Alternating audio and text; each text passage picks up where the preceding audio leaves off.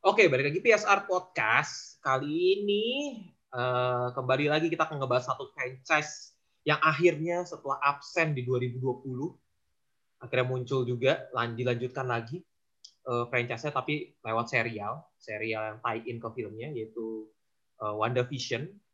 Karena WandaVision ini tie-in ke MCU filmnya. Harusnya filmnya kita punya Black Widow dulu cuma ya karena 2020 kemarin messed up banget ya udahlah gitu. Akhirnya WandaVision rilis di akhir sorry di pertengahan Januari di awal tahun tepatnya tanggal 15 Januari di Disney Plus. Uh, masih bersama gue Andri GX dan Isman di sini. Uh, kita akan ngebahas soal WandaVision. Uh, setelah sekian lama ya mana? Ya? Gimana impresi ya. lu nih akhirnya nonton MCU juga setelah absen setahun? Ah, uh, lega. Akhirnya gue bisa nonton produk Marvel Studios lagi nggak kerasa ya sebenarnya ya. Gak terasa muatamu nggak kerasa. Apa ya? Ya kerasa sih. Benar-benar kerasa kerasa. Lumayan lama lah. lebih ya. Tahun lama, lama. banget. Sejak sejak Far From Home ya kita ya nggak nonton ya? Iya iya.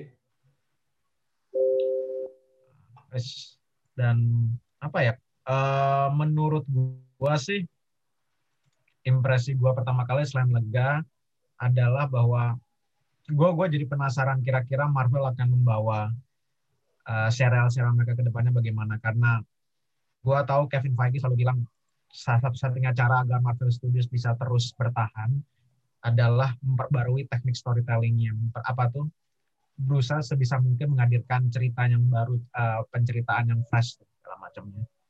Dan menurut gue um, WandaVision punya potensi untuk menghadirkan sesuatu yang fresh. Hmm. kalau lo sendiri gimana sih? Gue oke okay, sebenarnya impresi gue se sejak pilotnya pilotnya si kan dua episode ya rilisnya pilotnya WandaVision yeah. sebenarnya uh, kalau kalau gue pribadi menilainya sebagai sebuah produk series gitu loh mm -hmm. uh, secara stand alone gitu tidak tidak tidak memasukkan unsur MCU maksudnya bahwa ini MCU loh satu skala besar gitu. Kan excited banget dong pasti ya gitu kayak wah ini connect ini ini, ini. Coba kalau misalkan gue cuma menilai kualitasnya as standalone series, sejujurnya gue ngerasa kurang ya. Nanti nanti mungkin akan gue bahas kenapa gue ngerasa kayak bukan kurang kali ya, kayak biasa aja gitu, nggak seimpresif itu. Cuma yang bikin yeah. gue kayak excited banget, kayak wow gitu tuh ketika akhirnya muncul openingnya MCU, teng teng teng teng teng, waduh. Studios maksudnya. Iya, setahun men, kangen juga gue gitu. Iya, iya. Gila, benar-benar merinding di situnya gitu loh. Habis itu baru masuk ya, WandaVision, ya, akhirnya nonton uh, produk MCU yang terbaru, yang original kan gitu. Uh, ngelihat Wanda, ya. ngelihat Paul Bettany, ngelihat si Elizabeth Olsen, terus dan connect. Ya, hmm. mungkin kalau dibilang connect, belum kelihatan banget ya koneksinya ya. Maksudnya ketemu karakter yang dari film muncul dalam satu frame ini kan kayak masih sebuah dunia buatan atau dunia ilusi gitu kan. Masih belum connect-connect banget lah gitu. Tapi ya oke okay sih. Uh, ya minimal bisa jadi pelipur lara lah ya pada saat corona yang masih berlanjut ini. ya, ya, ya. Paling nggak ya. bisa jadi pelipur lara ke berapa nih? Dia berapa? 6 episode kan ya? Berarti sembilan, sembilan. Satu bulan lagi. Oh, Ada sembilan episode. Berarti ya kurang lebih satu setengah bulan lah. Ada berapa tuh? Kan kurang. Kan? Kita dua ya, udah muncul dua ya. Sembilan kurang dua, dong kan kurang tujuh kan? Ya kurang lebih satu setengah bulan. Iya ya, setuju ya, satu lah ya. iya oke oke oke. Anyway uh, sekarang kita ngebahas soal WandaVision dua episode awal aja ya pilotnya ya. Tenang kita nggak akan bahas per episode teman-teman. Ya cuma bahas pilot sama paling nanti kalau udah kelar gitu kita bahas. Nggak mungkin kita bahas per episode gitu. ini podcast uh, seminggu sekali bisa di uh, maksudnya banyak topik-topik lain yang kita bisa alokasikan di podcast gitu daripada ngomong WandaVision. Kalau jadi podcast WandaVision nantinya kalau iya gitu kita bahas. Uh, kalau mau cari yang tiap episode dibahas, mendingan cari yang sebelah aja gitu kita gitu. But anyway, lanjut nih. Uh, hmm. gue udah nonton, udah nonton pastinya ya. Kita udah nonton dulu, udah sepakat lah. Jadi mengambil seperti yang dibilang oleh uh, Marvel dulu pas mau ngedevelop WandaVision akan mengambil konsep sitcom pokoknya akan sitcom banget lah. Emang benar sitcom. Cuma bedanya setiap episode ini kayaknya ya, ini ini ini analisa gue, kayaknya setiap episode ini akan punya generasi sitcom yang berbeda, karakter sitcom yang berbeda. di episode pertama nih kayak uh, gue melihat generasi sitcom di tahun zaman dulu tahun 60-an apa 50-an di mana uh, Wizard of Oz sitcom yang Wizard of Oz ingat gak sih gue sih uh, kalau pas nonton pertama kali yang kerasa vibe-nya tuh model-model kayak sitcom I Love Lucy lalu Dick Van Dyke Show Hmm. Terutama Dick Van Dyke soalnya gue denger Marvel katanya khusus konsultasi ke dia soal oh, pantas, supaya pantas. gitu Dick Van Dyke show. Iya, yeah, tapi gue intinya gitu sih. Terus kan episode kedua, eh udah beda nih uh, karakter sitkomnya nih gitu. Terus kan di episode ketiga kita tahu nanti uh, is not ya udah nggak apa-apa lah spoiler aja lah. Ya udah nggak black and white lagi, itu udah nggak hitam putih lagi udah berwarna kan. Jadi ya. bisa gue bisa asumsi oh akan mulai masuk ke sitkom era 80-an 90-an nih kayaknya nih gitu. Kayaknya sih karakternya akan berubah setiap episode dan mungkin nanti begitu masuk ke era 2000-an ya itu udah selesai gitu. Mereka keluar ke dunia nyata dan uh, ya udah konflik di dunia nyatanya di reveal semua lah uh, ada masalah apa sih gitu-gitu sih. Gue dapet impresinya sih gitu. Jokesnya ya. ya nah ini gue sebenarnya ini nih di joke sama di scripting. Ini kan ini PG-13 apa semua umur ya? Gue nggak gue nggak ngecek tuh. Maksud gue untuk ukuran PG-13 pasti. Nggak mungkin PG-13. Marvel sejauh ini masih PG-13 kecuali nanti mereka bikin Deadpool ya. Kan kabarnya mereka akan bikin Deadpool. Tapi so far Marvel Marvel Studios terutama konsisten dengan PG-13. Oke. Okay. Nah, scriptingnya tuh untuk ukuran PG-13 itu terlalu dewasa ya.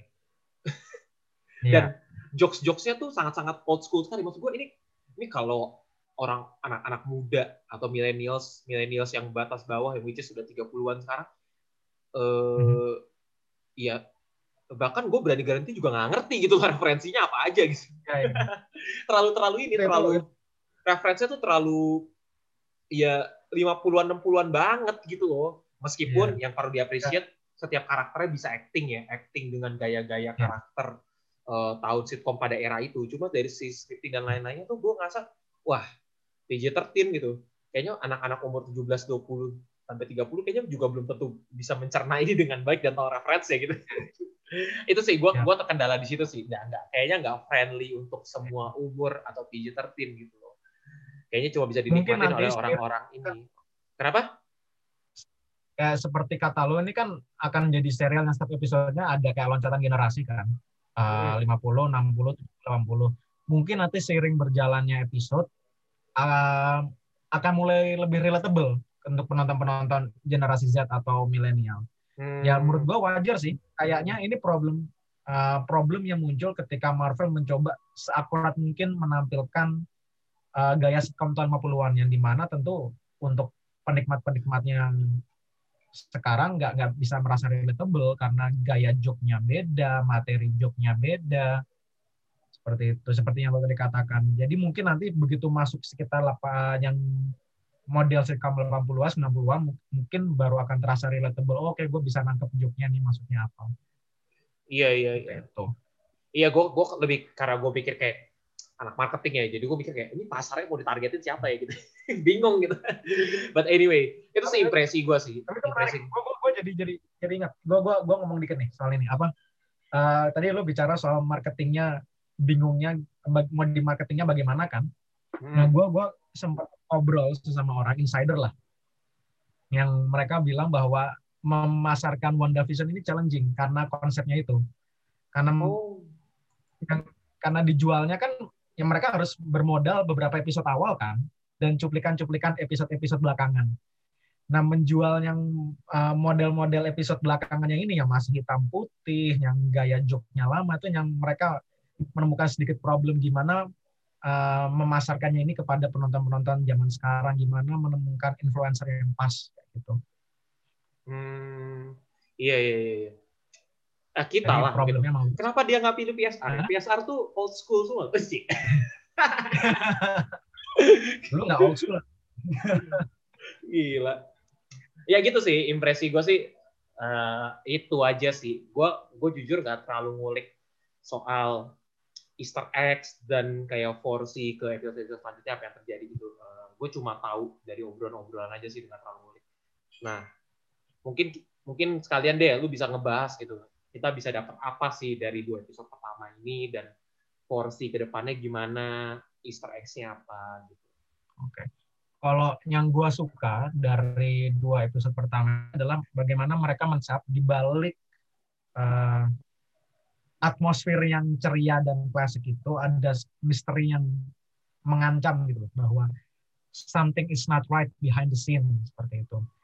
Uh, dan banyak hal-hal yang ditunjukkan bahwa orang-orang ini nggak apa spoiler ya orang-orang yang di dalam let's say pocket universe ini mereka di dalam situ bukan karena mereka volunteer untuk masuk ke dalam universe tersebut atau reality tersebut tetapi lebih seperti dipaksa untuk masuk. Makanya di beberapa bagian kita bisa melihat mereka mencoba untuk breaking the fourth wall ala Deadpool. Maksudnya mereka mencoba untuk uh, kembali ke realitas sesungguhnya. Jadi mereka mesti seperti wake up seperti itu. Jadi kayak misalnya di episode pertama ketika Wanda Vision mengundang bos mereka yaitu Mr. and Mrs. Hart dan kemudian Mr. Hart-nya tercekik karena uh, makanan. Miss Hart-nya uh, bilang stop it, stop it. Dan terlihat bahwa mukanya makin stres uh, dan semakin tertekan. Itu kayaknya dia berusaha untuk keluar dari skenario jadi ibaratnya adalah uh, apa yang terjadi di dalam pocket reality atau pocket universe ini adalah ada seseorang yang ingin Wanda, Vision, dan orang-orang itu terjebak dalam satu skenario untuk kepentingannya dia. Sehingga kemudian apabila adalah salah satu dari mereka yang uh, mencoba sadar, itu mereka mencoba keluar dari skenario. Makanya mereka bilang stop it atau mereka bertanya who are you, where am I, seperti itu. Jadi gue gua melihat bahwa ini ada semacam sosok atau figur yang memaksa Wanda, Vision, dan penduduk-penduduk kota itu berada dalam sebuah realita atau universe pocket. Dan sejauh ini kalau kita lihat Easter egg Easter egg-nya, uh, belum bisa menebak apa jalan cerita ke depannya ya, tapi lebih sebagai reference-reference saja sejauh ini Easter egg Easter egg-nya.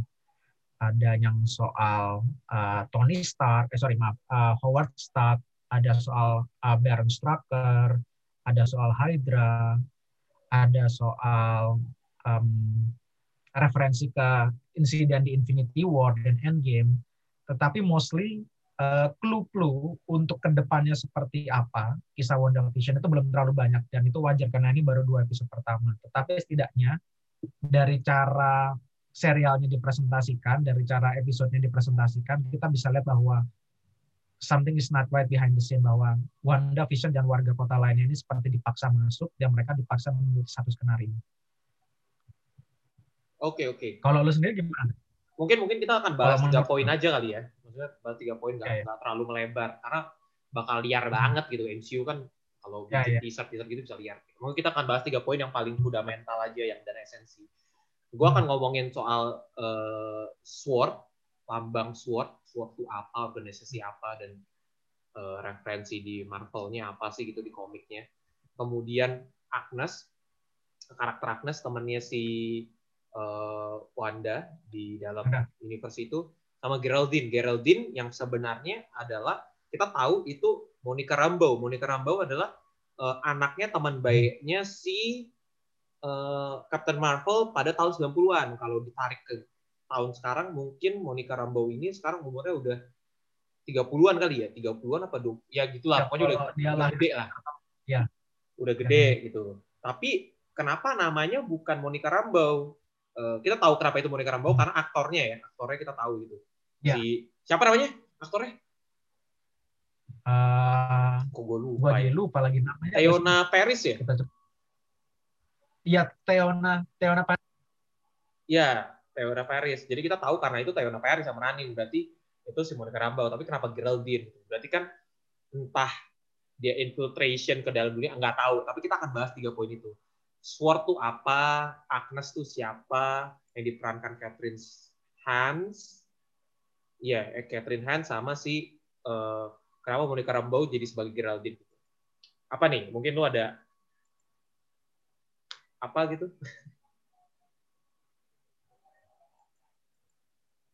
Oi, Man. Sorry, sorry. Uh, eh, gue lagi mikir tadi mau jawabnya gimana. Uh, kita kita mulai dari uh, Monica Rambeau dulu. Oke. Okay. Oke, okay. kalau kalau Monica Rambeau tadi sama seperti kayak yang tadi uh, seperti gua katakan bahwa uh, orang-orang di dalam settingnya WandaVision ini adalah mereka yang dipaksa masuk atau mungkin adalah mereka yang uh, sengaja ditaruh di sana untuk kepentingan tertentu.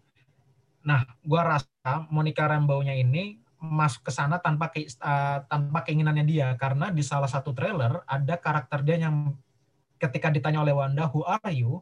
dia tidak menjawab Geraldine. Dia tidak menjawab Monica Rambeau tapi dia menjawab I don't know who I am seperti itu. Jadi gue gua melihat bahwa karakternya Monica Rambeau ini antara dia sengaja ditaruh di setting WandaVision atau dia tanpa sengaja ditaruh di sana dan dia hanya mengikuti skenario yang dibikin oleh orang di belakang layar. Um, makanya adalah seiring nanti uh, generasinya ber, berubah, seiring berjalannya episode, karakternya juga berubah. Jadi awalnya mungkin namanya Geraldine, nanti namanya berubah lagi jadi yang lain.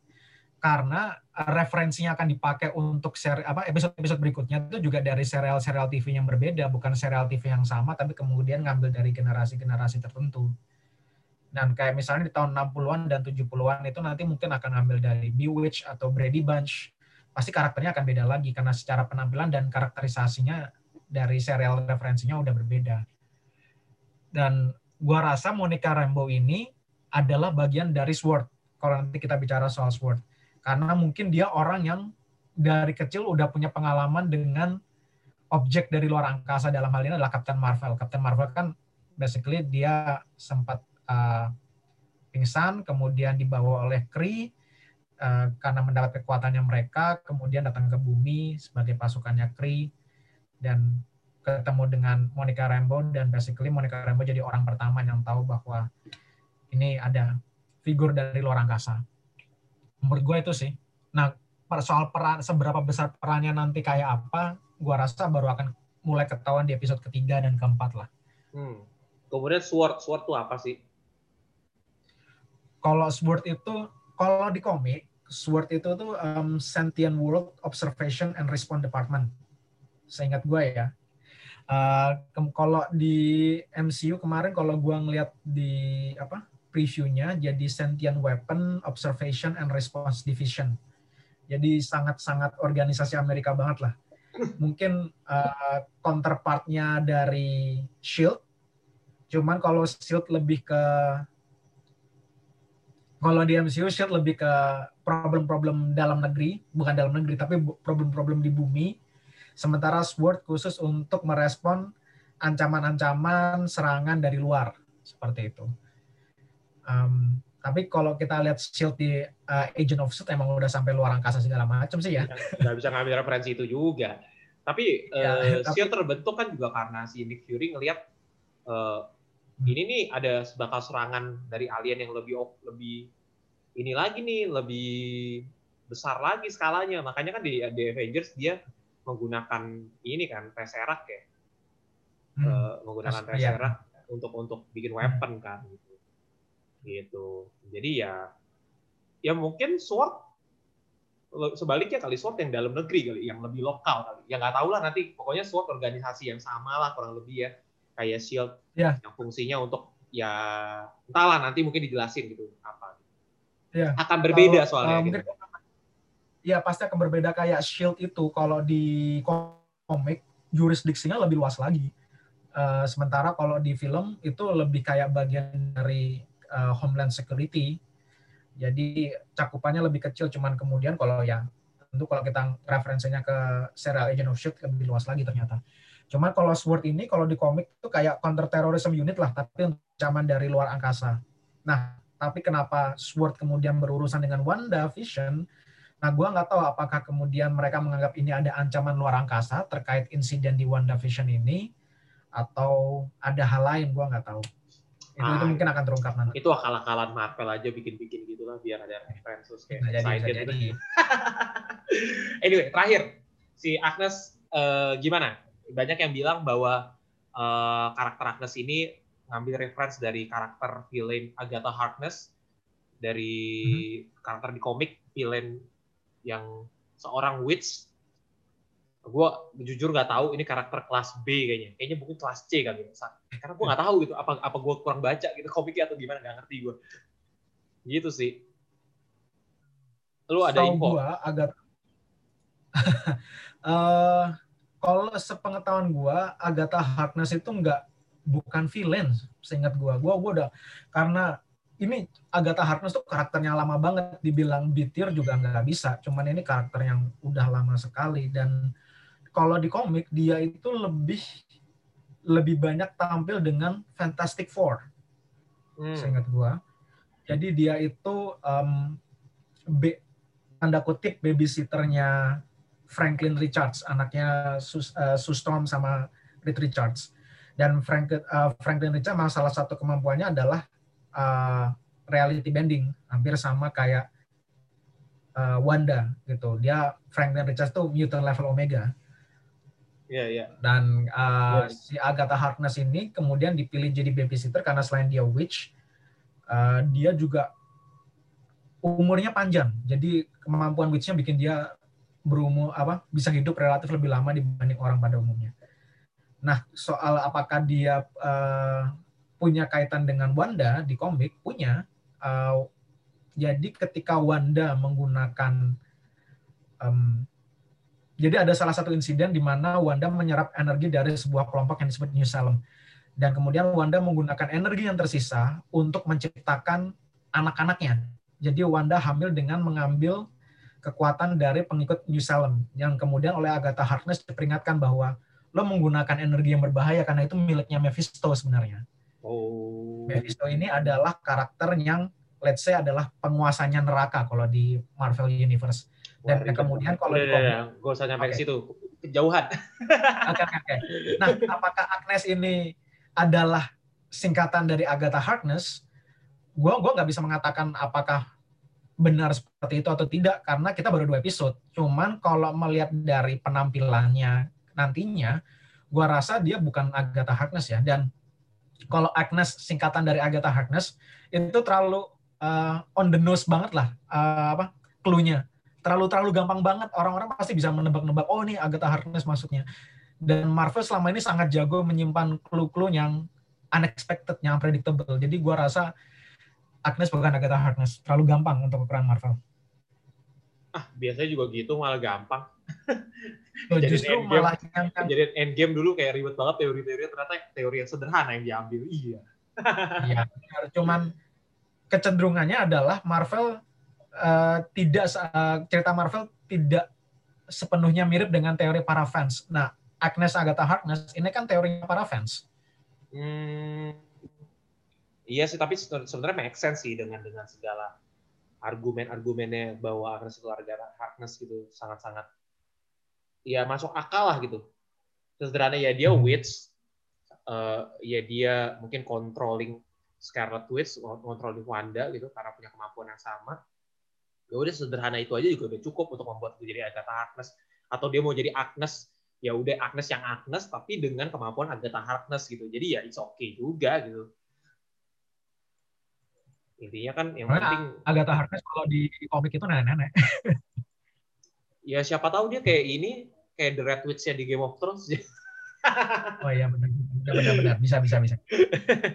ya, anyway. Dia bikin kalau dirinya masih muda gitu ya. Iya, iya gitu gitulah.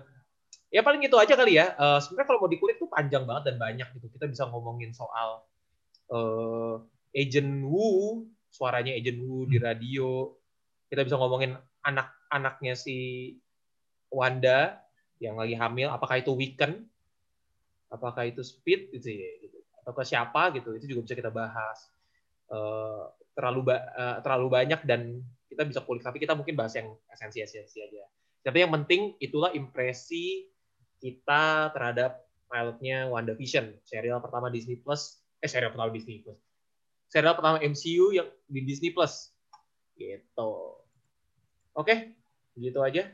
Thank you udah dengerin sampai akhir. Uh, jangan lupa dengerin podcast kita di minggu depan. Topiknya apa kita belum tahu. Teman-teman kalau pengen request topik bisa uh, email ke playstoppreward@gmail.com atau DM Instagram atau komen YouTube whatever lah di segala sosial media kita. Uh, gue Isman, eh gue Isman, gue Andri, ada partner gue Isman. Kayak biasa kita undur diri gitu. Ini kita, gue mau mencoba-coba gaya-gaya radio, tapi gak bisa gitu. Yaudah, gitu ya. Thank you. Dah. Thank you. Peace out.